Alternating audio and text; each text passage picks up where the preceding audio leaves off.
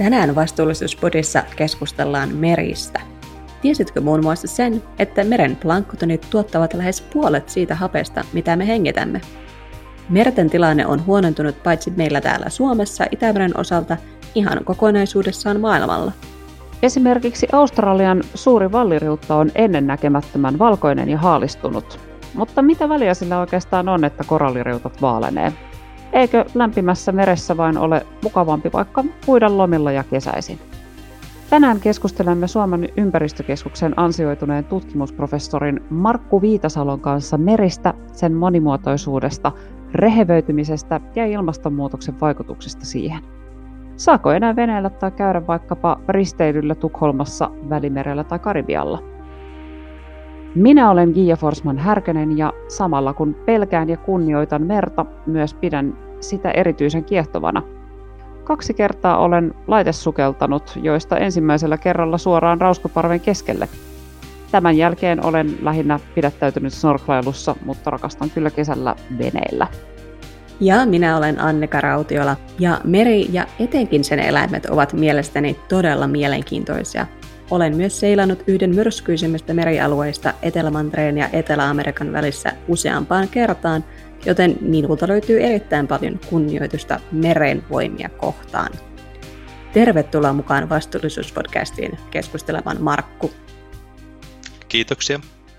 Voisitko näin alkuun meille kerrota, että miksi maailman merien hyvinvointi on tärkeää meille kaikille maapallolla asuville? No merethän on maailman suurin ekosysteemi, ne kattaa 71 prosenttia maapallon pinta-alasta ja ne vaikuttaa todella monella tavalla meidän elämään ja kaikkien eliöiden elämään. Ne sitoo ihmisen aiheuttamia hiilipäästöjä, säätelee ilmastoa imemällä itsensä lämpöenergiaa ja totta kai tarjoaa monenlaista ravintoa ja ekosysteemipalveluja valtavalle määrälle ihmisiä ympäri kaikkia valtamerien ja merien rannikoita. No heti kärkeen sitten tällainen kysymys, että kuinka paljon hiiliä sitten meret sitoo? No on arvioitu, että meret on jo nyt tässä ehkä 30 vuoden aikana absorboineet 20-30 prosenttia ihmisen ilman syytämästä hiilidioksidista. Ja, ja se on tietenkin osittainen pelastus tähän meidän aiheuttamaan ilmastonmuutokseen. Samalla ne kyllä ne meret uhrautuvat, koska ne siinä samalla kun hiilidioksidia, hiilidioksidia imeytyy mereen, niin ne happamoituu, millä on taas sitten monenlaisia negatiivisia vaikutuksia meren eliöihin. Mitä sinun työsi tutkimusprofessorina Suomen ympäristökeskuksen merien kestävän käytön ryhmässä oikein sisältää? Mä tutkin meren biodiversiteetin muutoksia ja ilmastonmuutoksen vaikutuksia Itämereen ja mun tämmöinen yksittäinen tehtävä on tämmöisen vedenalaisen meriluonnon monimuotoisuuden inventointiohjelman Velmun koordinointi. Ja sen yhtenä tarkoituksena on paikallistaa Suomen meriluonnon arvokkaammat alueet ja suojella niitä ja ohjata meren käyttöä kestävämpään suuntaan niin, että nämä arvoalueet ja meren ekosysteemitasapaino säilyy. Tästä ihan kiinnostuneena, niin minkälaisia asioita harrastat? Kuuluuko kenties harrastuksisi sukellus? En ole semmoinen tutkimussukeltaja. Mä oon aikanaan kyllä tämmöisen perussukellustaidon hankkinut ja, ja sitten sukeltanut muutamaan otteeseen tota, työmielessäkin täällä Itämerellä ja sitten harrastuksen puitteissa Taimaassa ja, ja sitten Afrikassa. Minkälaisia muita asioita harrastuksiin kuuluu? Veneily. Olen kyllä lapsesta asti liikkunut merille jo vanhempien kanssa ja nykyisin mulla on oma purjevene. No meritutkijasta toiseen. Kuuluisin meritutkija taitaa olla jo edesmennyt Jacques Cousteau. Mutta kuinka paljon me ylipäänsä olemme edes ihmiskuntana tutkineet merta ja paljonko meillä on kartoittamatonta maaperää siellä veden alla, kun mä oon kuullut, että sellaisenkin väittämän, että me tunnetaan jopa kuun pinta paremmin mitä meren pohja. Joo, tämä on yleinen lause ja se kyllä kuvaa aika hyvin tilannetta siltä osin, että, että, että eihän me pystytä näkemään meren pohjaan samalla tavalla kuin me kaukoputkella voidaan nähdä kuuta ja, ja vaikkapa Marsinkin pintaa. On arvioitu, että vain 10-15 prosenttia valtameren pohjasta olisi kartotettu tarkemmin kaikuluotauksilla, jolloin sitten tunnetaan jo jonkun, jollakin tasolla se se pohjan muodot ja, ja se, missä on esimerkiksi syvänteitä ja, ja erilaisia tämmöisiä kohoumia siellä pohjassa ja samalla jonkun verran tiedetään siitä eliöstöstä, mitä tyypillisesti siellä elää. Ja loput sitten tämä ehkä 90 prosenttia on kartoitettu hyvin karkealla resoluutiolla ja itse asiassa huonommalla tarkkuudella kuin kuun ja Marsin pinta. Kuulostaa siltä, että meillä on aika paljon työnsarkaa sitten meren osalta vielä tehtävänä? Kyllä joo, se on totta kai kaksi eri asiaa, että tiedetäänkö minkä muotoinen se pohjan pinta on ja, ja millä tavalla se ekosysteemi toimii. Eli alueilla, joissa, joissa hyvinkin tarkasti tunnetaan vaikkapa minkälainen pohja on ja, ja minkälaisesta materiaalista se koostuu, niin ei välttämättä tunneta sitä eliöstöä, ekosysteemivaikutuksia tai toimintaa kovin hyvin. Erityisesti syvämeren tutkimus, joka on hyvin kallista ja hankalaa, niin, niin paljastaa jatkuvasti jopa uusia lajeja sieltä alueelta, jotka ehkä muuten tunnetaan kohtuullisen hyvin. No onko tämä sitten hirveän tärkeää, että me saadaan tietää, mitä tuolla syvällä meressä tapahtuu? No sikäli kyllä, että, että kaikki niistä eliöistä tavalla tai toisella myöskin kuuluu siihen ekosysteemiin ja, ja eliöiden häviäminen ihmisen tai ilmastonmuutoksen takia voi olla merkki siitä, että koko systeemi on sairas ja, ja tämänkin takia on tärkeää tuntea eliöstö ja, ja, ja ekosysteemin toiminta. Sen lisäksi tietenkin on, on mahdollisuuksia erilaisia geneettisiä menetelmiä ja, ja kemiallisia menetelmiä, joilla, joilla voidaan eristää esimerkiksi lääkeaineita tai muita kiinnostavia aine, aineita meren eliöistä ja, ja saada ratkaistuja esimerkiksi ihmisellekin tärkeitä lääketieteellisiä ongelmia. Jos me siirrytään ihan hetkeksi vähän tota lähemmäs tässä nimenomaan sitä Itämerta, mikä sunkin tähän tutkimusalueeseen kuuluu. Siellähän on aika paljon saasteita ja epäpuhtauksia ja sieltä jatkuvasti tältä maalta valuu meriin jätevesiä ihan maanviljelystä ja ihan vaikka tulvien ja rankkasateiden mukana. Lisäksi olen ymmärtänyt myöskin, että meillä alkaa olla, olla jonkinnäköinen mikromuoviongelma tuolla meressä. Millainen on Itämeren tila tällä hetkellä täällä oikeastaan Suomen lähistöllä, tai siis ihan kokonaan? Mikä on Itämeren tila? No kyllä Itämerta usein sanotaan maailman saastuneimmaksi mereksi ja, ja kyllähän se kokonaisuutena onkin hyvin hyvin huonossa jamassa ja ehkä joitakin tämmöisiä niin kuin, hyviä puhtaita alueita lukuun ottamatta, niin tilanne ei ole tyydyttävä. Erityisesti rehevöityminen on tietysti Itämeren pahin ongelma. Haitallisia aineitakin ravintoverkossa edelleen ja ilmastonmuutos vaikuttaa kyllä Itämereen melko paljon. Nämä johtuu siitä, että Itämeri on aika matala ja, ja tämmöinen suolaisuudelta ja lämpötilaltaan kerrostunut ja, ja sen vesitilavuus on pieni suhteessa tähän suureen väkimäärään, mitä sen ympärysvaltioissa asuu, jopa 90 miljoonaa ihmistä. Ja on huomattu, että Itämeri itse asiassa lämpiää nopeammin kuin, kuin valtameret tällä hetkellä, juurikin johtuen tästä sen pohjoisesta sijainnista ja, ja pienestä vesitilavuudesta. No miksi meidän pitäisi olla huolissaan Itämeren hyvinvoinnista? No kyllähän jokainen, joka on nähnyt puhtaan meren jossain muualla Itämeren ulkopuolella ja, ja tai sitten sattunut merenrannalle semmoisessa hetkessä, kun ei ole leväkukintoja tai on sellaisella alueella, jossa rannat eivät ole limottuneet rihmalevistä ja on muuten eliöstöltään kaunista, niin totta kai jokainen kaipaa sellaista. Ja myös ne ekosysteemin toiminnot, jotka ylläpitää esimerkiksi kalantuotantoa ja, ja sitä koko systeemin hyvää tilaa, niin ne ovat meille monella tavalla arvokkaita.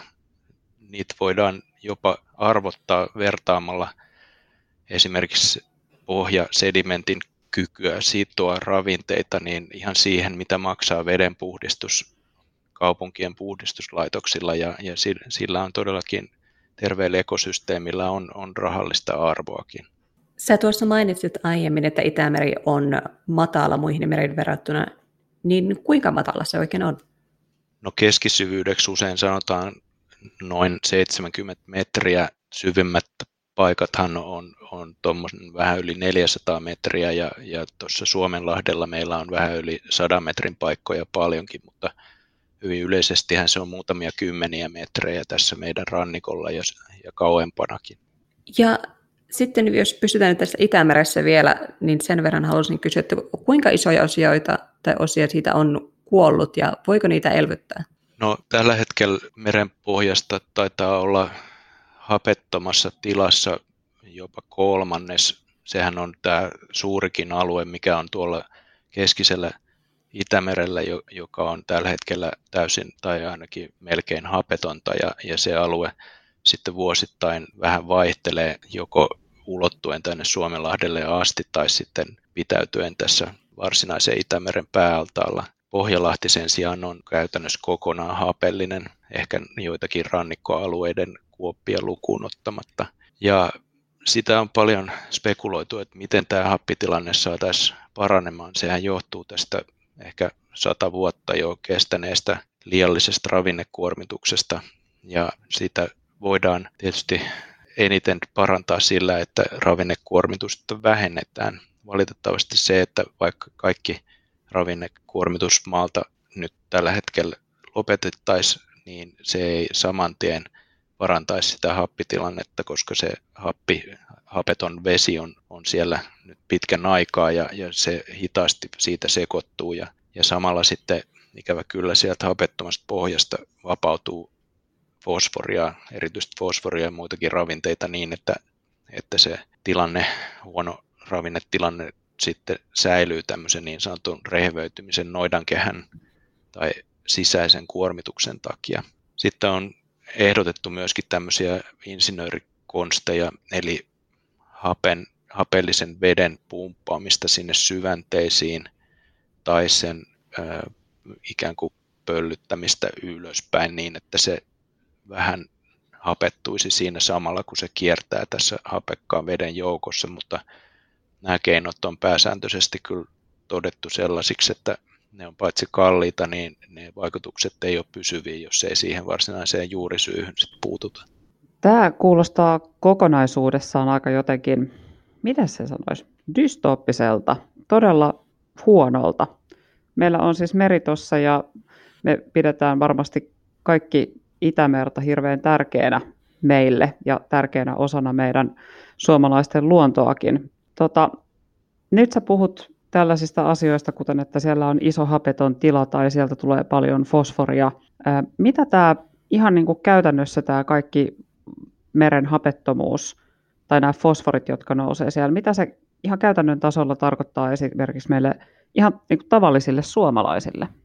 No erityisesti tämä fosforikuormitus aiheuttaa sinileväkukintoja ja myös muiden ravinteiden ohella sit muidenkin levien kukintoja ja vedestä tulee sameeta, se on joka kesäinen ilmiö merellä, että jos on hellettä niin, tai vähänkin lämpimämpää ja tyyntä, niin sinileviä tulee niin paljon pintaan, että siitä, siinä ei viitsi paljon uidakaan. Ja se on tietysti erittäin epämiellyttävä tilanne, josta toivoisi päästävän eroon. Muuten sitten nämä hapettomat alueet, niin kun ne aiheuttaa sitten levien liikakasvua ja, ja pohjien peittymistä ajelehtivillä levämatoilla ja hapettomuutta myös matalisvesissä, niin vaikuttaa jo kalakantoihin ja, ja esimerkiksi kampelat on vähentynyt pitkäaikaisesti. Särkikalat taas sitten, jotka pärjää tämmöisissä oloissa, niin, niin on, on sitten suhteellisesti lisääntynyt ja, ja arvokalat pääasiassa sitten vähenee verrattuna muuhun kalaan. Mutta sitten moni ehkä saattaa ajatella, että no eihän se haittaa, että mehän saadaan tuontilohta tuolta Norjasta kivasti, että, että no okei, että uimavedet tässä nyt menee sitten vähän kesällä huonommaksi, mutta kyllä me kalaa saadaan kauppaan kuitenkin. Niin, se on totta kai se, että mitä, mitä arvotetaan, jos, jos se on riittävä tilanne, että vesi on sameta ja likasta ja siihen sitten paljuun mennään siinä oman mökin rannassa kellumaan ja ostetaan sitten Norjan lohta tai tilapia Aasiasta, niin mikä siinä, mutta ainakin käsittääkseni suurin osa suomalaisista, jopa ne, jotka eivät ole asu itse meren rannalla, niin ovat sitä mieltä, että meren tilan pitäisi parantaa ja ovat jopa valmiita maksamaan siitä, että, että meren tila paranisi. No meret kattaa maapallosta yli 70 prosenttia tai noin 70 prosenttia. Mikä on maailman merien tila? Jos siirrytään tästä Itämerestä kauemmas, niin miltä vaikuttaa meret maailmalla muuten? No aika lailla samalla tavalla huolestuneita äänenpainojahan tässä on viime vuosina ollut. Tuossa pari vuotta sitten oli semmoinen mun mielestä mielenkiintoinen tutkimus, jos selvitettiin, että missä on tämmöiset maailman merien viimeiset erämaa-alueet, wilderness termi englanniksi, ja niitä katsottiin olevan jäljellä maailman meristä enää vähän yli 10 prosenttia lähinnä valtamerten keskustoissa ja Antarktiksen ympärillä. Oikeastaan kaikki maailman rannikot on enemmän tai vähemmän ihmisen vaikutusaluetta ja, ja semmoisia erämaita, merierämaita ei oikeastaan enää olekaan.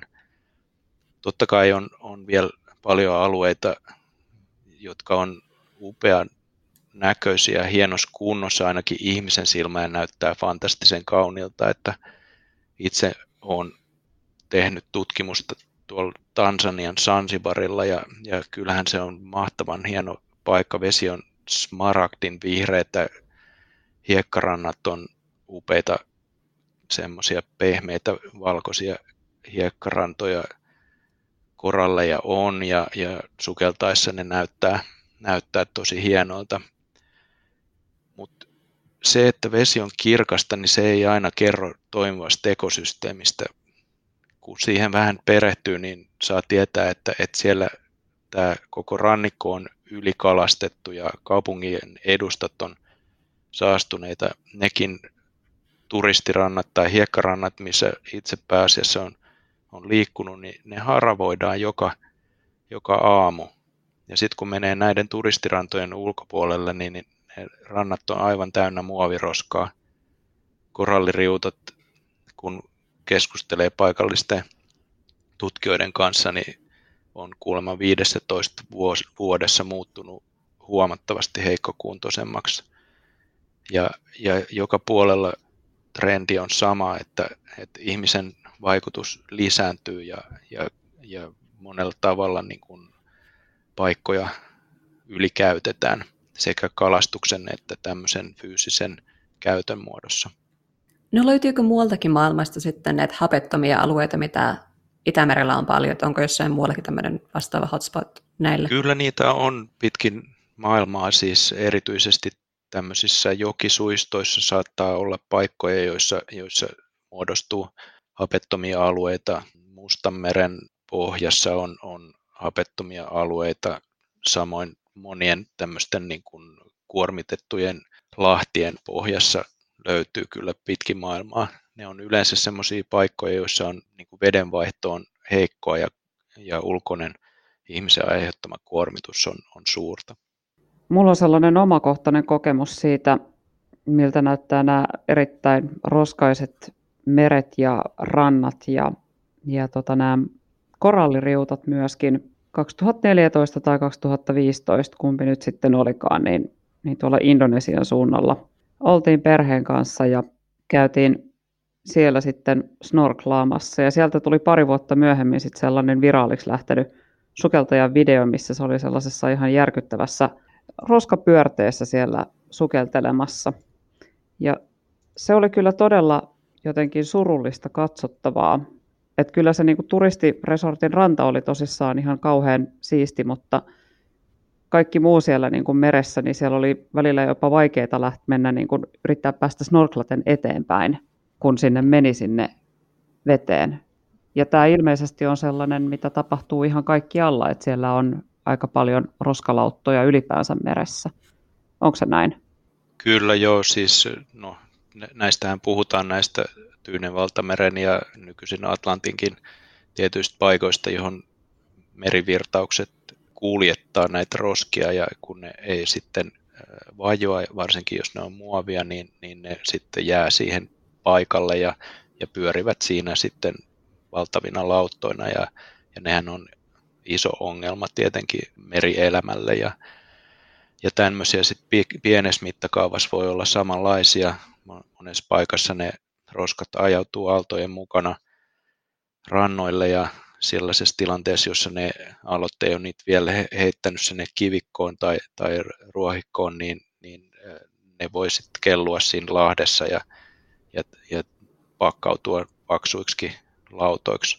Et kyllä, kyllä se on iso ongelma ja monilla alueilla onneksi on, on ruvettu luopumaan esimerkiksi muovipusseista, jotka aiheuttaa meren eläimille isoja vahinkoja, kaikenlaisia renkaita ja muita tunnetusti sitten joutuu kilpikonnien ja, ja erilaisten merinisäkkäiden ja lintujen kauloihin ja, ja aiheuttaa sitten hyvin ikäviä seuraamuksia näille eläimille.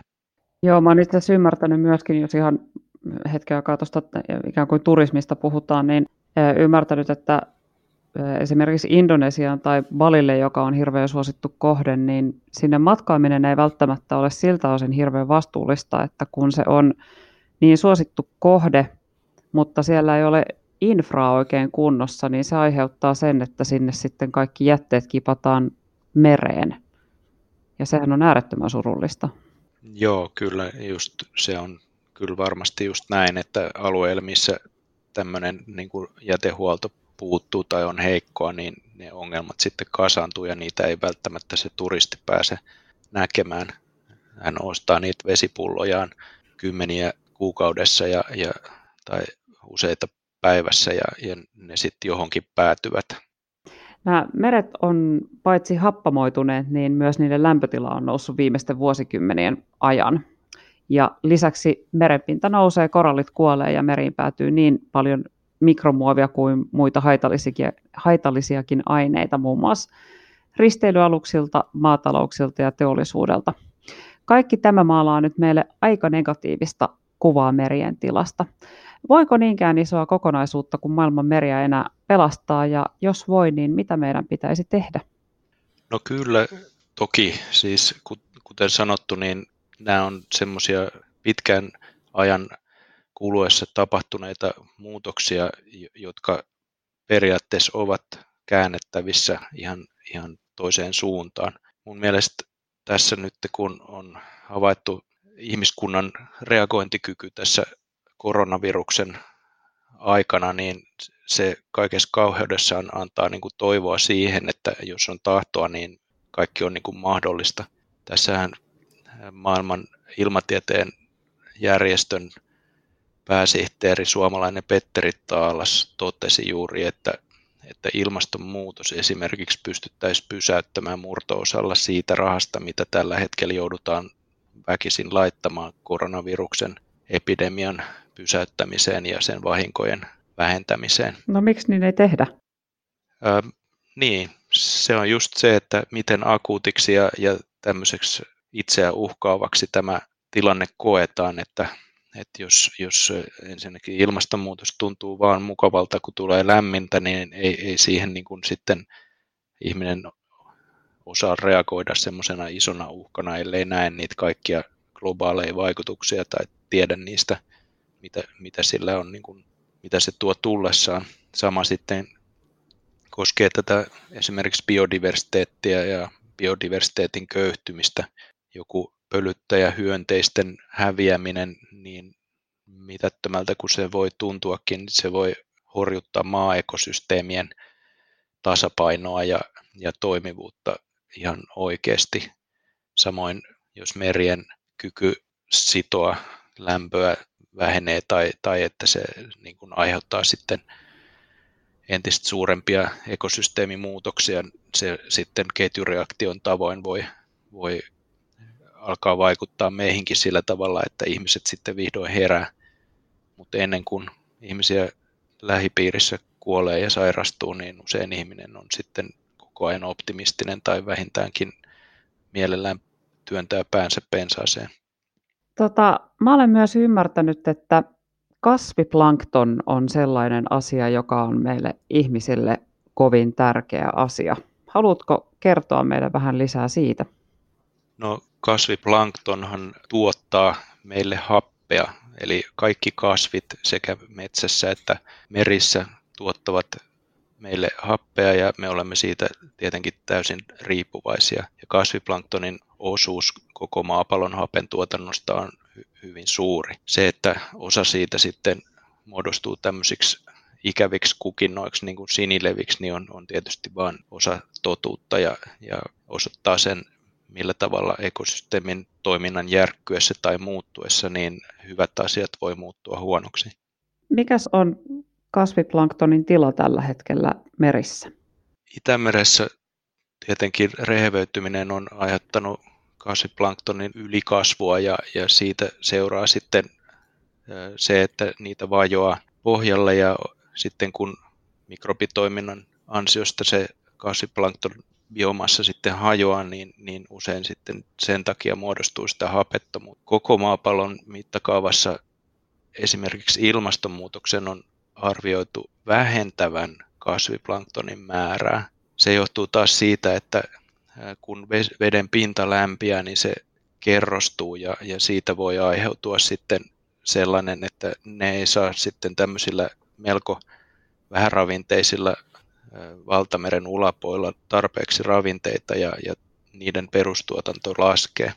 Ja tämän on nyt ihan tässä maailman ilmastojärjestön viimeisimmässä meriä käsitelleessä erikoisraportissa arvioitu myöskin johtavan siihen, että maapallon kalan tuotanto tulisi vähenemään ilmastonmuutoksen takia. Eli ilmastonmuutos johtaa siihen, että kasviplanktonia on vähemmän, joka johtaa siihen, että meillä on paitsi kalaa myös happea huomattavasti vähemmän. Niin, ikävä kyllä just näin. Eli ne kaikki negatiiviset kehityskulut sitten tässä vaan, vaan voimistuu. No toi IPCCn ilmastoraportti on alleviivannut erilaisia ilmastonmuutoksen uhkia, ja paljon on sen jälkeen puhuttu sitten tästä yhden ja puolen asteen ja kahden asteen erosta ilmaston lämpeämisen suhteen. Niin minkälainen merkitys merille ja koralleille on 1,5 tai kahden asteen lämpenemisellä? No korallit on, on se kaikkein pahimmin uhattu meren eliöympäristö tai ekosysteemi. Jo nykyisellä lämpenemisellä on havaittu, että, että näitä tämmöisiä kuumia vuosia, jolloin korallit valkaistuvat, niin on, on tullut useammin kuin ennen, ja, ja jos edelleen vesi lämpiää, niin, tai että tämä ilmanlämpötila nousee puolentoista asteen verran, niin silloin meri lämpiää sitten vähän yli asteen verran. Ja, ja tämä tulisi sitten aiheuttamaan sen, että koralliriuttojen valkaistuminen tapahtuisi melkein joka vuosi. Ja silloin ne ei ehdi palautumaan siitä, siitä väliaikaisesta kuolemastaan. Ja, ja silloin koralliriutoista on arveltu, että häviäisi jopa 90 prosenttia vuoteen 2050 mennessä, jos, jos tämmöinen meno jatkuu niin kuin nykyisin jos sitten tämä kahden asteen ilman lämpeneminen toteutuu, niin, niin silloin meri tulisi lämpiämään sitten lähes puolitoista astetta ja, ja silloin kaikki nämä muutkin suuret ekosysteemit, erityisesti kelppimetsät, mangrovemetsät, mutta myöskin kalliorantojen, hiekkarantojen ja kosteikkojen ekosysteemit alkaisi kärsimään ja, ja vähintäänkin niinä lämpimimpinä vuosina sitten tulisi vaikutuksia, jolloin, jolloin ne eliötkin siellä sitten alkaa vahingoittua. Mitkä asiat sitten vaikuttaa mereen eniten ja onko jotain, mitä me voitaisiin itse kukaanenkin tehdä merien tilan parantamiseksi? No maailman mittakaavassa erityisesti ylikalastus, ilmastonmuutoksen vaikutukset, joillakin alueilla saastuminen, haitalliset aineet ja, ja, ja rehevöityminen on, on isoimpia ongelmia. Itämeressä oikeastaan sitten vähän samat asiat vähän toisessa järjestyksessä. Erityisesti se rehevöityminen on iso ongelma. Ja globaalisti siis pitää tietenkin kansainvälisillä sopimuksilla pyrkii rajoittamaan ilmaston muuttumista, säätelemään esimerkiksi merenkulun päästöjä ja, ja erilaista muuta merenkäyttöä. Kalastus pitäisi olla kestävää ja, ja tämmöiset asiat on tärkeitä. Jos puhutaan sitten taas yksityisestä ihmisestä täällä Suomessa, niin toki oikeastaan se liittyy melko lailla suoraan tähän hiilijalanjälkeen, mikä meillä on, että samat asiat, joilla me voidaan yrittää vähentää omaa hiilijalanjälkeä, niin myöskin välillisesti vähän säästää sitten mertakin, eli käyttää vähän päästöisiä ravinnon lähteitä, ne yleensä samalla sitten säästää peltotuotannossa ja, ja, ja ravinteissa sitten Itämertakin. Nyt ollaan itse asiassa puhuttu tästä kalastuksesta ja ylikalastuksesta. Miten se vaikuttaa meillä Itämerellä? Onko meillä ihan täällä Suomessa tai itse asiassa tässä Itämeren ympäristössä, niin onko siellä liikakalastusta? No kyllä esimerkiksi Turskaahan on ollut pitkään ylikalastettu ja varsinkin nyt sitten kun on ollut tämä melko huono happitilanne ja matalahko suolapitoisuus Itämerellä, niin tämä mereinen laji turska sitten on kärsinyt ja, ja sitä on sitten liiallisella kalastuksella lyöty vielä lisää.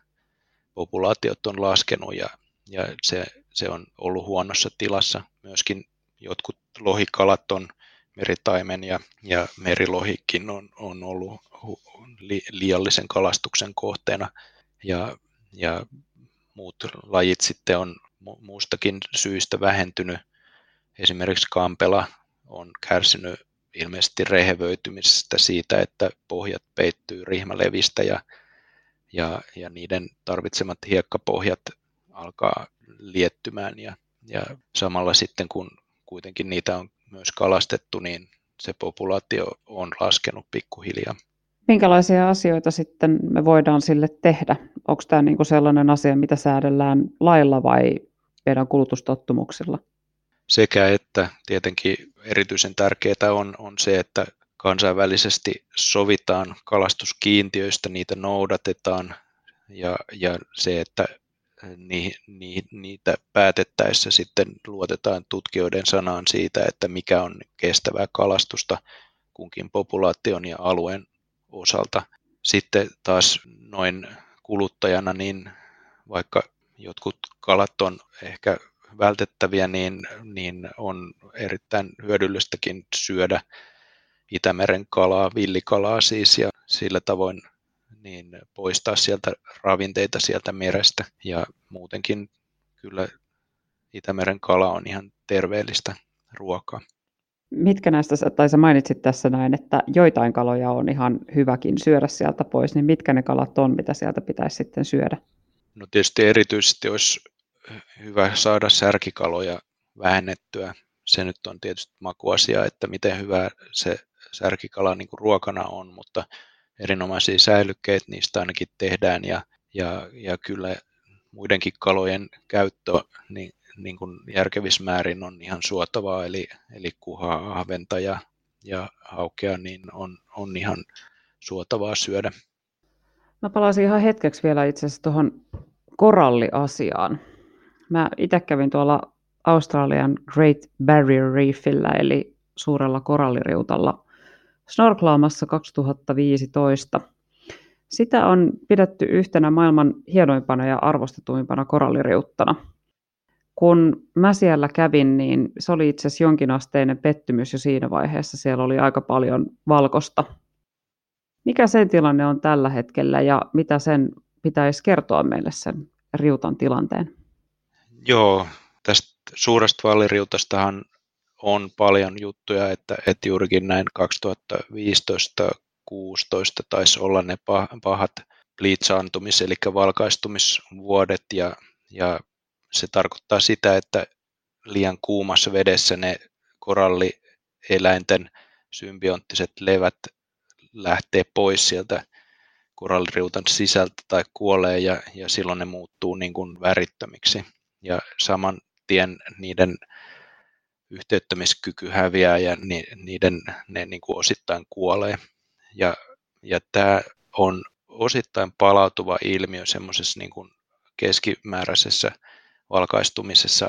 Ne, ne parissa vuodessa pystyy palaamaan, mutta jos sitten tämmöinen kuuma aalto seuraa toistaan vuosittain tai parinkin vuoden välein, niin silloin ne ei ehdi palautumaan. Ja, ja tämä, tämä kertoo tietenkin siitä, että yksi tämmöisistä maailman ikonisimmista meriekosysteemeistä alkaa tuhoutumaan.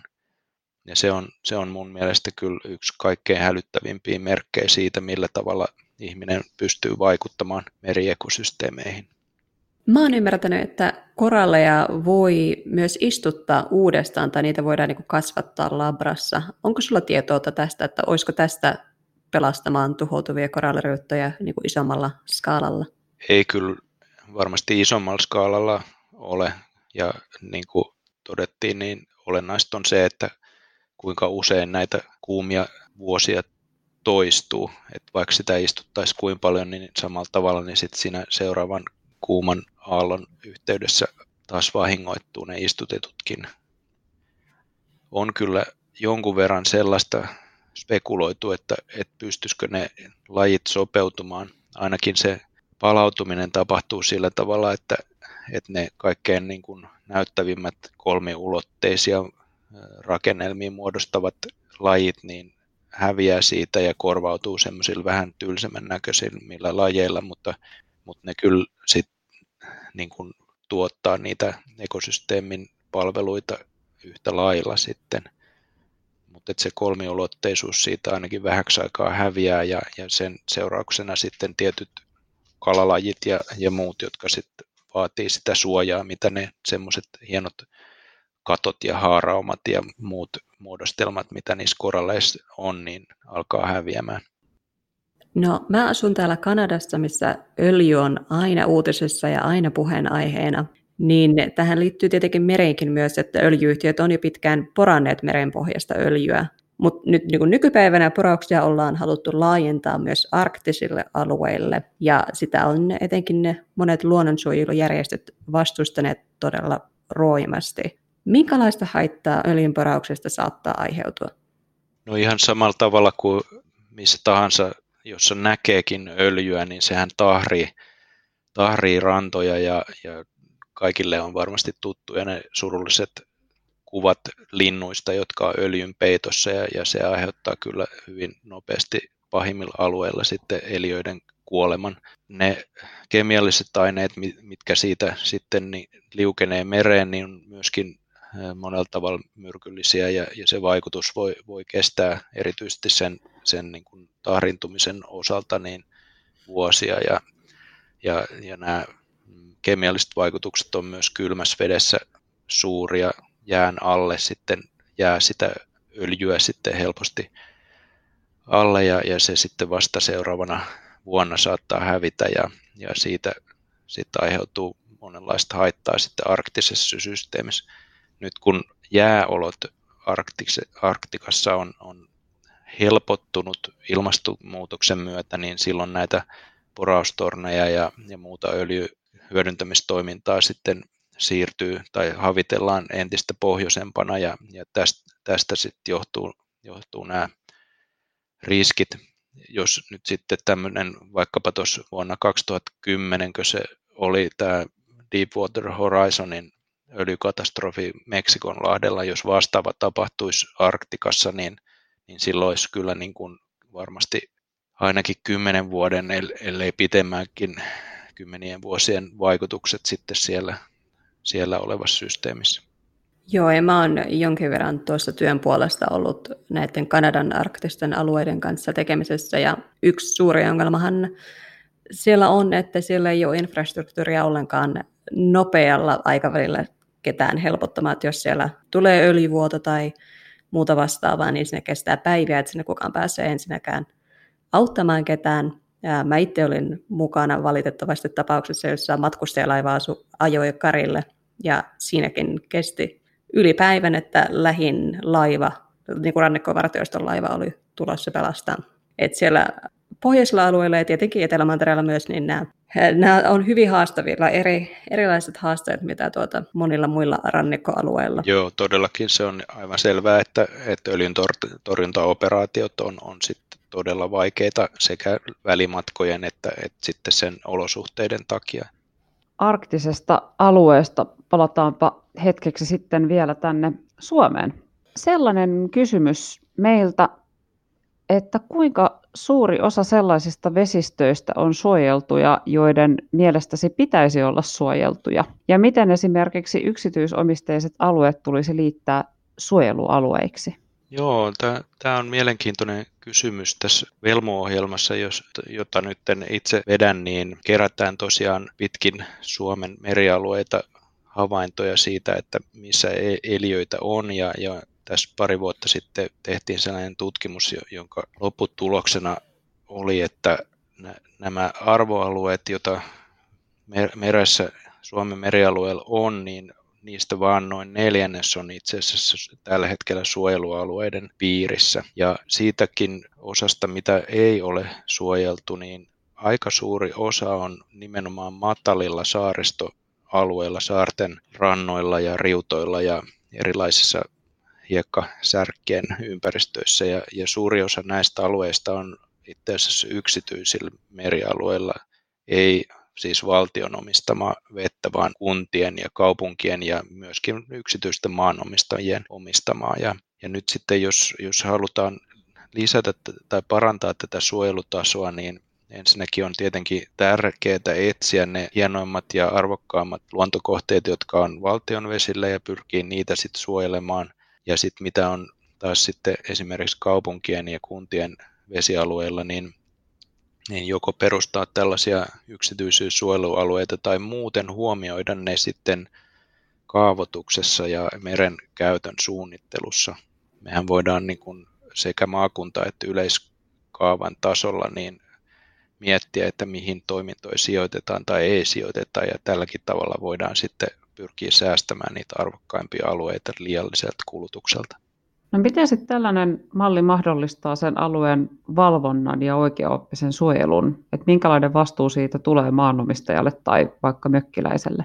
No tämä on semmoinen asia, jota nyt tällä hetkellä just mietitään, että yksityisen suojelualueen voi perustaa kyllä ja siinä pitää olla sitten yhteistyössä ely ja ympäristöministeriön kautta sitten tämmöinen yksityinen suojelualue sitten lopun viimein perustetaan ja, ja siihen pitää tehdä sitten semmoinen suunnitelma ja sopimus siitä, että miten sit, mitä siellä saa ja mitä ei saa tehdä ja mihin se niin kuin suojelu kohdentuu. Mutta sitten olisi ihan mielenkiintoista niin kuin pyrkiä muuten lisäämään sitä tietoisuutta siitä, että kenellä ja missä merialueella niitä arvokohteita on ja, ja pyrkii sitten sitä kautta niin kuin vapaaehtoisen suojelun tai semmoisen niin kuin käytön hillinnän kautta välttämään sitten sitä eliö, eliöstön vahingoittumista. Ja tämä, tämä voi olla sitten ihan semmoista, että jos oman mökkirannan alueella tai lähistöllä tietää olevan arvokkaita kohteita, niin miettii, että onko siellä sitten kalastaminen välttämätöntä tai voiko pidättäytyä esimerkiksi ruoppauksesta tai muusta semmoisesta toiminnasta, jolla tunnetusti on sitten vaikutusta siihen vesialueeseen. Sä mainitsit tuossa alussa, että sä olet veneilijä ja mä olen tämmöinen hyvin, hyvin, hyvin aloitteleva purjehdusintoilija. Niin mitä tällaiset äh, moottori- ja purjeveneilijät, äh, mitä, minkälaisia asioita heidän pitäisi huomioida veneillässä? No tietysti ihan kaikkien veneilijöiden niin ehdoton sääntö on, että minkäänlaista roskaa ei mihinkään mereen eikä rannoille saa päästää. Myöskin kaikki jätevedet tai siis tämmöiset käymäläjätevedet pitäisi pumpata aina septitankkeihin, joita nyt ilahduttuaan paljon nykyisin tuolla rannikolla on. Ja sitten mitä usein ei sit muisteta, niin on se, että kyllähän tiskivedetkin on rehevöittäviä, niissä on ru- ruoan tähteitä ja, ja pesuainetta ja muuta, muuta joka voi, voi olla niin kuin rehevöittävää. Ja, ja tämäkin olisi sitten hyvä, hyvä sit hoitaa niin, että tiskaa mieluiten sit niissä satamien tiskipisteissä tai sitten jos on luonnonsatamassa, niin siellä, siellä rannalla. Sitten on tietenkin hyvin tärkeää, että kun moottorilla liikutaan, niin ei, ei aiheuteta valtavaa melua ja, ja isoa aallokkoa sinne rannoille ja aiheuteta lintujen pesimiselle haittaa tai muutenkaan niin tarpeetonta häiriötä siellä, siellä maastossa tai merellä. No joo, jos purjeveneilijöiden ja yksityisveneilijöiden pitää olla huolissaan ja tarkkana jätevesien kanssa, niin entäs sitten nämä meidän isot risteilyalukset? Koska ne taatusti päästään aika paljonkin jätevettä sääntöjen mukaisesti 12 merimailia rannikoilta. Näillä tietenkin on merkitys merien tilalle. Olettaisin, että ehkä aika isokin Itämerellä, jos se on niin matala, niin kuin sanoit. Pitäisikö meidän nyt kieltää risteilylaivat vai mikäs, mikäs meillä on kanta tähän asiaan? No siis ensinnäkin näitä risteilyaluksia nyt on tietysti kahden tyyppisiä, että, että jos puhutaan ensin näistä meidän Ruotsin ja Tallinnan lautoista, niin niistähän nyt kaikki jättää jätevedet satamiin, että se ei ole samanlainen ongelma. Sen sijaan nämä pitkämatkan risteilyalukset, niin niistäkin suurin osa tiettävästi nykyisin esimerkiksi täällä Helsingissä käydessään jättää, jättää jätevensensä tähän poistopalveluun, mikä, mikä Helsingin satamat tarjoaa. Mutta se, että tapahtuuko niin kaikissa Itämeren satamissa, niin se on ihan eri juttu. Ja tosiaan niin kuin sanoit, niin se virallinen sääntö, joka perustuu tämmöiseen niin kuin maailmanlaajuiseen merenkulkusäännöstöön, niin on, että 12 merimailia, eli noin 20 kilometrin päässä, niin kaiken jäteveden voi päästää mereen. Ja jos sitten hienontaa ja desinfioi sen, joka ei todellakaan vaikuta siihen ravinnemäärään, että lähinnä ne makkaranpätkät ja, ja muut ruoajätteet silputaan ja, ja siihen laitetaan bakteereita tappavaa ainetta, niin, niin tämän saa tehdä sitten kolmen merimailin päässä rannasta ja, ja sehän nyt on aika törkeitä, jos ajattelee niin kuin Itämerta noin kokonaisuutena. Siis anteeksi, saako Itämerellekin päästää kolmen merimailin päässä? No joo, tämä kansainvälinen sääntö on tällainen, että se hienontaminen riittäisi siinä ja desinfiointi ja, ja tätä porsaanreikää mun käsittääkseni sitten kaikkein röyhkeimmät risteilyalukset voi käyttää edelleen, mutta lähinnä kai kyse on tästä 12 merimailin säännöstä, joka, joka sekin nyt on, on kuitenkin todella lähellä ja tässä Itämeressä pienen matkan päässä. Kaiken kaikkiaan niin voi kuitenkin todeta, että risteilyalustenkaan ravinnepäästöt ei ole koko Itämeren suurin ongelma. Että et kyllä nämä niin kuin hajakuormituksen ja kaupunkien päästöt, ravinnepäästöt on kokonaisuudessa isompi, isompi juttu. Sitten on vielä nämä niin kuin risteilyalusten ja laivojen ilmapäästöt, jotka sinänsä on iso ongelma. Erityisesti niin kuin rikkipäästöt on, on todella suuria verrattuna niin kuin esimerkiksi henkilöautoihin, jotka on, on nykyisin tietenkin käyttää katalysaattoreita ja muuta. Et, et on arvioitu, että tämmöinen Helsingin ja Tallinnan väliä kulkeva autolautta, niin päästää tunnissa ilmaan kilometrin, anteeksi, niin kuin kilometrin matkalla päästää tota rikkidioksidi yhtä paljon kuin sadat tuhannet henkilöautot sillä samalla kilometrin matkalla. Ja, ja se on, se on niin kuin tietysti iso ongelma niin kuin tämän meren happamuuden kannalta ja, ja sitten erityisesti niin kuin tämmöisenä terveysongelmana. Et nythän on onneksi sitten tässä 2015 tullut voimaan semmoinen rikkidirektiivi, jonka mukaan niin kuin laivojen polttoaineissa saa olla korkeintaan niin kuin 0,1 prosenttia rikkiä tämän aiemmin sallitun yhden prosentin sijasta. Ja, ja se nyt on niin kuin laskenut näitä rikkipäästöjä jonkun verran, mutta valitettavasti sitten nämä muut päästöt eli niin kuin niiden pakokaasujen tyyppi ja hiilidioksidipäästöt ei sitten ole alentunut. Ja tietenkin Itämerellä mulla tulee mieleen, että sinänsä harmillista, jos sielläkin todella päästetään mereen näitä päästöjä tai jätevesiä, koska ne välimatkat on aika lyhyitä siellä. Eli ne kyllä voisi todennäköisesti pitää suurella osalla näistä laivoista, mutta eri asia sitten, jos siirrytään vaikka Karibialla, missä on myöskin paljon risteilyjä, ja siellä ei välttämättä niin niistä satamista sinänsä tulee niitä päästöjä tai niistä asukkailta, että siellä varmaan veikkaan, en tiedä, mutta veikkaisin, että tulee suuremmat tasot päästöt. Tulee sieltä laivoilta sitten, kun niillä on isommat laivat ja isommat tankit, mistä päästää vettä mereen. Mutta nämä on näitä, mä en tiedä, että onko näille mitään ratkaisuja tulossa, jos kansainvälisillä vesillä seilataan. Joo, siis kyse on just siitä, että noudattaako laivayhtiöt tai nämä riste, risteilyyhtiöt, niin näitä tota, jätevesi säännöksiä ja sitten toiseksi siitä, että onko niitä palveluita olemassa, että ei, ei suinkaan kaikissa satamissa ole mitään niin kuin mahdollisuutta ottaa niitä jätevesiä sinne omaan käsittelysysteeminsä. Se vaatii erittäin tehokkaan tietysti jäteveden käsittelykapasiteetin, että tuossa ainakin yhden tiedon mukaan tuossa Helsingin satamassa nämä risteilyalukset jätti siihen jäteveden poistopalveluun niin 40 miljoonaa litraa, eli 41 000 kuutiometriä jätevesiä siihen, siihen tota Helsingin satamaan. Tämä oli vuonna 2015 ja, ja se on aikamoinen määrä, että jos ajattelee, että se kaikki olisi mennyt sitten tuonne mereen, niin se ei olisi ollut kovin kiva. Huhhuh, mitkä määrät. Ihan niin kuin huimat. Ja siis päästä, siis nyt itse en ole niin tietoinen näistä kaikista päästöistä, niin käykö näin siis esimerkiksi kaikilla loistoristeilijöillä tuolla Välimerellä ja Karibialla ja herraties missä, missä niitä menee Etelä-Amerikan kärjen ympäri. Ja siis päästäänkö tällaisia määriä jätevettä sinne mereen? Kyllä joo, näin, näin mä uskoisin useimmissa suurissa kaupungeissa, joissa Välimerellä ja, ja tota, tuolla Portugalin alueella, niin tiedetään olevan aktiivista risteilyliikennettä, niin en usko, että niillä on kovin hyviä tota, mahdollisuutta niin ottaa niitä jätevesiä vastaan.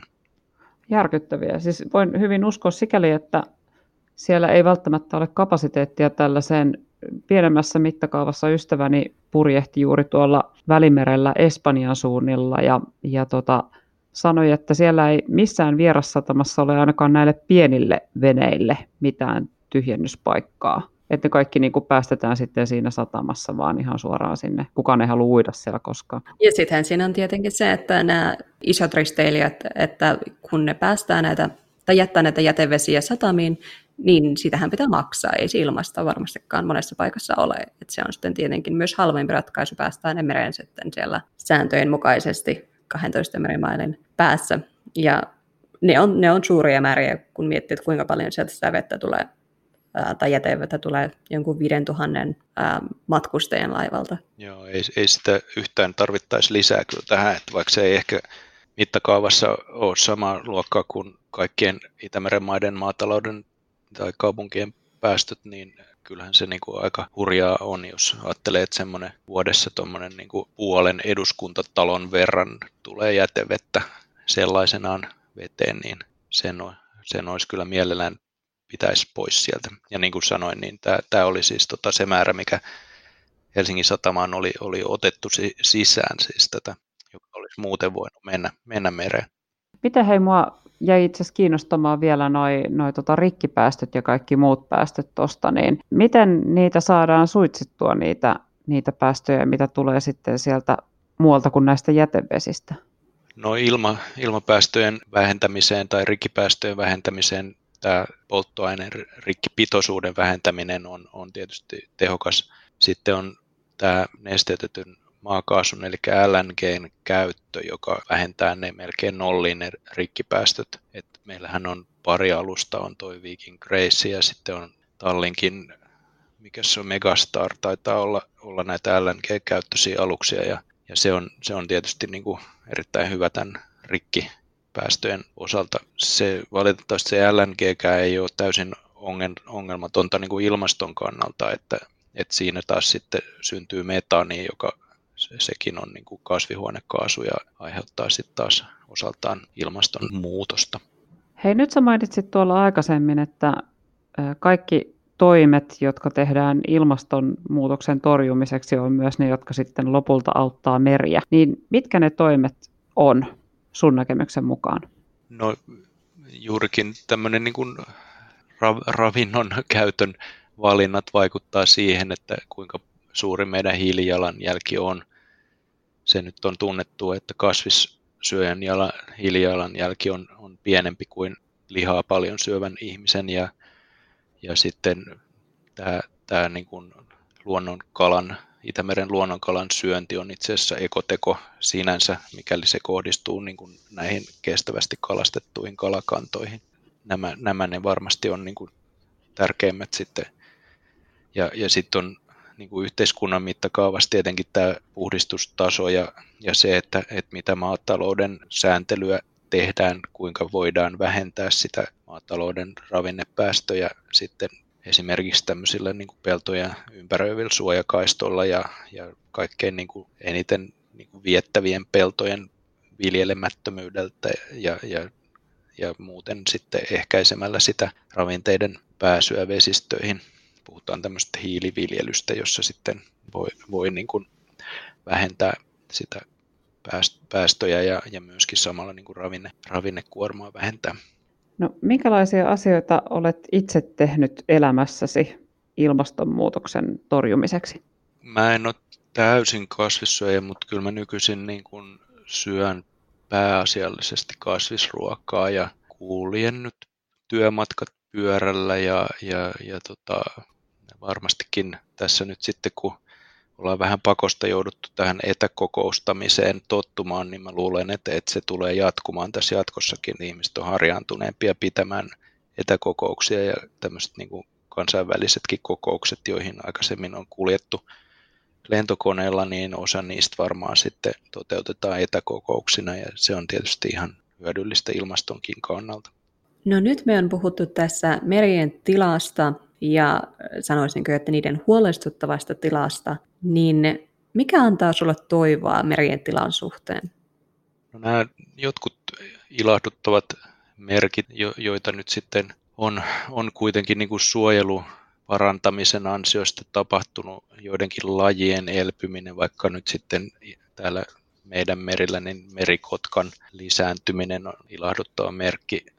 No sitten tä, tä, tästä koronajutusta niin havaittiin, että paitsi että tietyillä alueilla niin ilman laatu parani, niin esimerkiksi Taimaan hiekkarannoilla, jotka yleensä on ollut täynnä turisteja, niin nyt kun ne on tyhjentynyt, niin niissä sitten havaittiin ennätysmäärä sitten tämmöisiä merinahkakilpikonna pesintöjä ja, ja se on niin kuin mulle niin kuin sellainen merkki siitä, että paitsi siitä, että miten paljon ihminen niin kuin vaikuttaa meriluontoon ja el- eliöihin, niin, niin myöskin se, että, että sitten niin kuin tietyillä rajoittamistoimilla se on niin mahdollista palauttaa aika nopeallakin aikataululla sitten se parempi tilanne. Ja se, mikä nyt sitten erityisesti tietysti toivoa antaa, niin on semmoinen niin kuin nuorten ja nuorison ympäristötietoisuuden ja ilmastotietoisuuden lisääntyminen. Se on minusta kaikkein niin kuin tärkein, tärkein juttu. Nämä oli loistavia, loistavia pointteja ja mä oon kyllä ihan samaa mieltä tästä, mitä sä sanoit etenkin viimeiseksi, että tästä nuorten aktivismista on, sitä on ollut ilo seurata. Hei, tähän loppuun meillä on tapana ottaa kolme nopeaa, jos se päätetään sulle pari vaihtoehtoja ja sä voit vastata siitä ihan äkkiseltään, kumpi tuntuu oikeimmalta vastaukselta. Oletko valmis? Kyllä. Purje vai moottorivene? Purje. Lohi vai särki? Lohi. Yksilön vastuu vai valtion vastuu? Yksilön vastuu. Tässä oli meidän keskustelu ja haastattelu Markku Viitasalon kanssa. Ja Markku on siis Suomen ympäristökeskuksella tutkimusprofessorina. Kiitos paljon Markku, kun tulit kertomaan meille merien tilasta. Kiitoksia. Se oli siis Markku Viitasalo ja siinä oli aika paljon painavaa asiaa meristä ja meren tilasta. Pikkusen ehkä tämän keskustelun jälkeen huolestuttaa jopa ehkä vähän enemmän tämä merien tila. Mites sulla? Joo, ihan samaa mieltä olen ja näin ulkosuomalaisena täytyy todeta, että mä en itse asiassa ole ollut tietoinen tuosta Itämeren tilasta. Mä oon ollut ihan päinvastaisessa käsityksessä, joten että se olisi ihan hyvinvoiva merialue, mutta Markku taisi tuosta sanoa, että se on yksi maailman huonoimmiten voivista merialueista, mikä oli mulle tosi suuri yllätys. Niin tässä on ehkä varmaan taas sellainen harhaluulo siitä, että me aina ajatellaan, että Suomessa on puhdas luonto ja Suomessa tehdään kaikki hyvin ja kaikki, kaikki voi hyvin.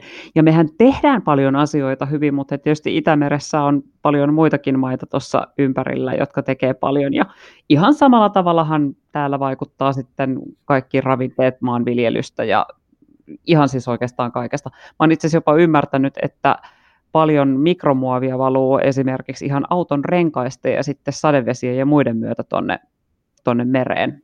Et niin, niinhän se vaan kollektiivisesti sitten tapahtuu oikeastaan se meren tilan huonontuminen. Niin se on, ja yleisestihän tähän voin sanoa, että syypäänä on ihmiset, olipa sitten kansalaisuus mikä tahansa, että se viesti mulla tuli tässä aika vahvasti esiin, että ihmiset on aiheuttanut ilmastonmuutoksen ja ihmiset on myös saastuttaneet meriä ja ihmiset on puistaneet muovia mereen. Eli nyt tuntuu aika pahalta olla ihminen tällä hetkellä. niin, niin. Siis kokonaisvaltaisesti ehkä ky- kyllä tuntuu vähän huonolta olla ihminen. Siis ehkä tässä on, just se, että, että me niin kuin omilla toimilla niin me kavennetaan aika paljon sitten muiden luontokappaleiden elintilaa, vaan sillä, että me ollaan olemassa ja tehdään näitä asioita, mitä me tehdään.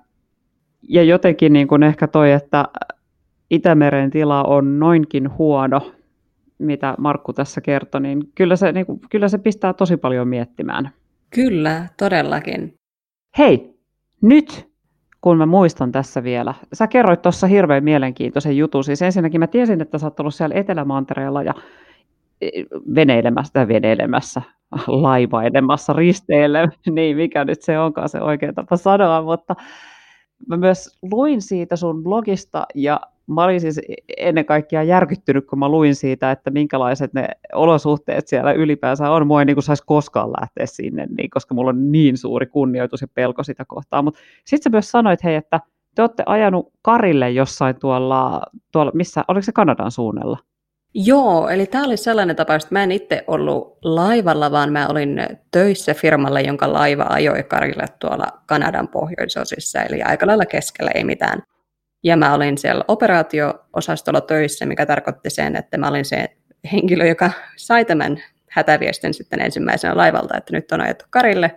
Ja tuota, se oli aika mielenkiintoinen tilanne. Se oli todella, todellakin ihanin keskellä, ei mitään Kanadassa kun vai voi olla moninaista syistä. Ja tuota, kukaan ei kuollut tai loukkaantunut mitään vastaavaa. Siinä tilanteessa oli aika pienimuotoinen karille ajo, mutta laiva kyllä vahingoittui ää, sen verran, että se ei päässyt sieltä enää sitten omin voimin pois. Ja sitten tässä oli vielä sellainen hauska anekdootti, että mun mies oli sitten rannikkovartioston laivalla ja juuri sillä, joka sitten kutsuttiin apuun. Vaikka se tosiaan oli niin päivän purjehtimisen tai laivamatkan päässä ennen kuin se sinne pääsi apuun, että aika kauan siinä kesti.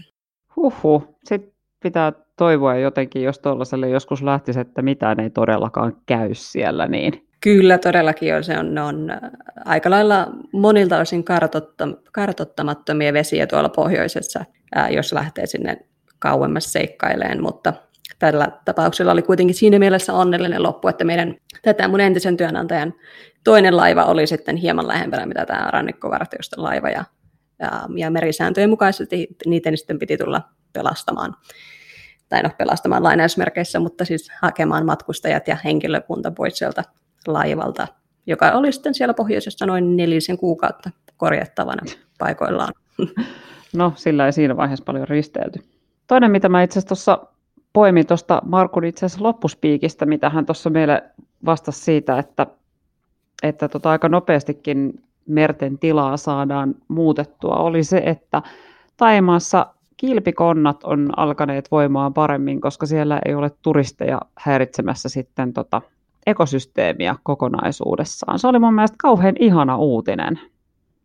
On, ja eikö ole mielenkiintoista sinänsä, kun ihmiset poistaa tästä luontoyhtälöstä aina vähän vaikka hetkeksäkään, niin luonto ottaa tavallaan vallan ja alkaa sitten pärjäämään huomattavasti paremmin siellä ilman meidän ihmisten sotkemisia tai avustamisia. Näin se on.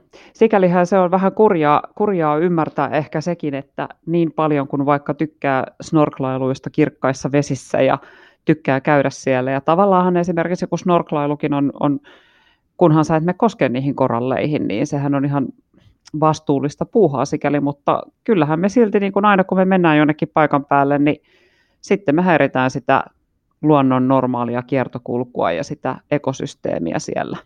Joo, tästä tuli mieleen, kun mä about kymmenen vuotta sitten olin snorklaamassa ensimmäistä kertaa Egyptissä Punaisella merellä, niin, niin näillä operoijillakin on tosi paljon eroa näillä matkanjärjestäjillä, koska mä menin siihen lähimpään sukelluskauppaan ja vuokrasin snorkkelin ja räpylät. Ja he sanoivat, että joo, käve tuosta vaan koralliyri sinne vesistöön. Ja en tästä asiasta niin kuin silloin tiennyt tuon taivaallista ja kävelen sitten sit suoraan yli, että no, räpylätilassa, koska ei niiden päällä muuten uskalla kävellä, mutta ei niillä ollut niin kuin minkäänlaista tuota, huolta niiden korallien hyvinvoinnista, koska ne oli ihan vaan, että kaikki käski sitä käveleen yli. Ensisijaisesti tuossa niin Fitsi tuossa meni monta asiaa vikaa kyllä. siis... Joo, näin jälkikäteen ajateltuna, kun tietää tästä asiasta enemmän, niin joo, kyllä on niin kysymysmerkkejä päätäynnä. On, puhumattakaan siis siitä, että joo, se ensisijaisesti tosissaan se, että luonto tuhoutuu ja koralleillahan menee aika pitkä aika ennen kuin ne palautuu siitä yhtään. Mutta toinen on myös se, että siellä koralleissahan saattaa olla ihan mitä tahansa, joka saattaa sitten sulle aiheuttaa terveysongelmia. Joo, todellakin. Ja siis mähän tuolla samalla reissulla sain myöskin tuota medusan hiuksiini, että tuota, se oli aikamoinen, aikamoinen snorklailureissu. Mutta tota, mä en ole siis snorklannut ennen kuin mä olin jotain vaille 30. Ja nythän mä siis on vaan ihan hädintuskin yli. mutta äh, mutta tota, mä sain tällaisen tapakasvatuksen siinä vaiheessa, kun tapasin tämän nykyisen mieheni ja en ole ennen siis sitä snorklannut itse asiassa lainkaan, koska mun mielestä ei ollut mitään siistiä siinä, koska tappajahan ja kaikki varmaan tunnistaa nämä kaikki traumat, mitä me ollaan saatu näistä. Mutta mulla annettiin siinä vaiheessa miinanraivaa ja sukeltajakoulutuksen saanut mies sieltä, että mihinkään ei saa koskaan koskea ja kaikki kunnioitus, niin kuin, all, you have, all you can leave is bubbles ja all you can take with you is pictures. Et se oli niinku se, että mihinkään et koske, et, niinku, et koskaan missään nimessä, et vaikka siinä delfiini tulisi ihan sun viereen, niin sä et koske siihen niin, etkä koske rauskuihin, etkä koske koralleihin, etkä koske yhtään mihinkään. No oikeastaan ihan hyvä, vaikka en mä olisi kyllä uskaltanut koskea yhtään mihinkään muuhun kuin Miikaan siellä vedessä. Mutta on, on ollut kyllä ikävää myös tosissaan nähdä se, että korallit voi siellä niin huonosti, että esimerkiksi se Australian suuri valliriutta, niin väriensä ja eliöstönsä puolesta niin oli varsinainen pettymys, mutta myöskin tuli todella suuri suru nähdä se, että se oli niin huonossa kunnossa. Ja sama on kyllä tapahtunut aika monessa muussakin paikassa, missä on käynyt katsomassa merenpinnan alaista elämää.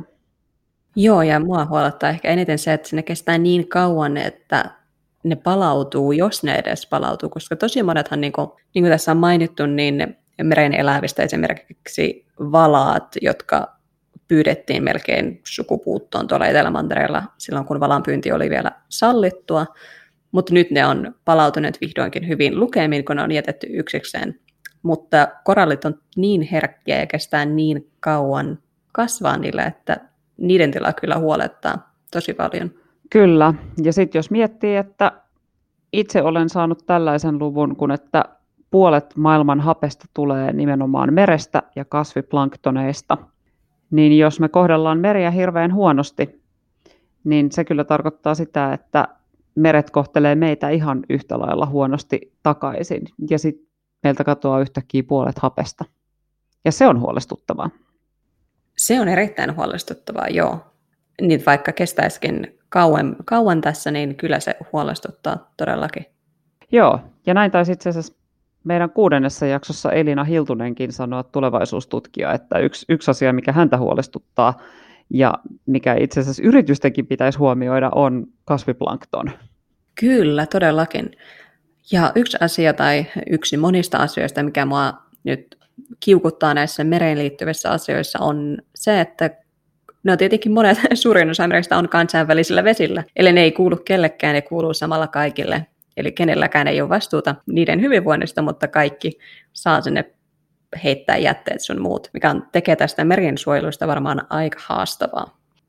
Joo, ja jotain dokkareita katsoin itse asiassa myöskin ylikalastuksesta, eli siellä ihan tietoisesti rikotaan kaikkia sääntöjä, mitä ylipäänsä on, koska kukaan ei oikeastaan valvo. Sitten on näitä Sea Shepherd-järjestöjä, jotka sitten pitää huolta näistä, mutta kyllä nekin sitten aika lailla häviää taloudellisesti. Ei ne pysty olemaan valvomassa niin kuin kaikkia maailman meriä ja kaikkia maailman kalastusaluksia, että siellä ei tehdä niitä asioita, mitä ei pidä tehdä. Joo, ei. Ja meret on sen verran iso alue, että niitä on paha ja hankala suojella kokonaisvaltaisesti. Mutta onneksi on kuitenkin monia organisaatioita, jotka keskittyy tähän merienkin suojeluun, ja niitä meidän pitäisi ehdottomasti tukea kyllä. Kyllä, juuri näin. Unohtamatta muun muassa sitä, että Sea Shepherdhan on erittäin huolestunut myös muun muassa meidän Saimaan norpasta, joka on erittäin uhanalainen laji, vaikkei meressä juuri uikkaan. Joo, tämä on mielenkiintoinen tapaus. Mä oon Sea Shepherdia seurannut jo useamman vuoden ja oliko tässä nyt kaksi vai kolme vuotta sitten, kun ne sitten tuli Suomeen, niin tämä oli musta tosi shokki taas näin ulkosuomalaiselle, että hä, eikö Suomessa olekaan kaikki asiat hyvin. Ei ole, ja nytkin taisi olla useampi kuutti oli kuollut kalastusverkkoihin tuolla. Voi tuolla, ei. Joo, se oli todella ikävä uutinen. Mutta se, mikä tässä nyt oli toiveikasta, oli kuitenkin se, että kun me nyt teemme oman osamme sitten jokainen ilmastonmuutoksen osalta, niin saamme kenties meretkin parempaan uskoon. Ja se kannattaa, koska muuten meillä ei kenties ole happea, mitä hengittää, ja yksi osa meidän arvokkaasta ekosysteemistä kuolee. Joo, sehän tässä on, että kaikki on kytköksissä kaikkeen, eli ilmastonmuutos on kytköksissä mereen ja meret on kytköksissä meihin, ja se on niin kuin yksi mukava ympyrä vaan, missä me kaikki ollaan, ollaan mukana, eli olipa syy sitten mikä tahansa muuttaa omaa käyttäytymistä parempaan suuntaan, niin siitä kyllä hyötyy kyllä kaikki. Näin se on. Toivottavasti tässä on muuten hei tullut nyt teille kuulijoillekin uusia asioita. Minä ainakin opin kovinkin paljon sekä Markulta että itse asiassa Annika sultakin tässä näin. Kiitos teille, että olette olleet mukana kuuntelemassa ja seuraavaan jaksoon. Moikka moi!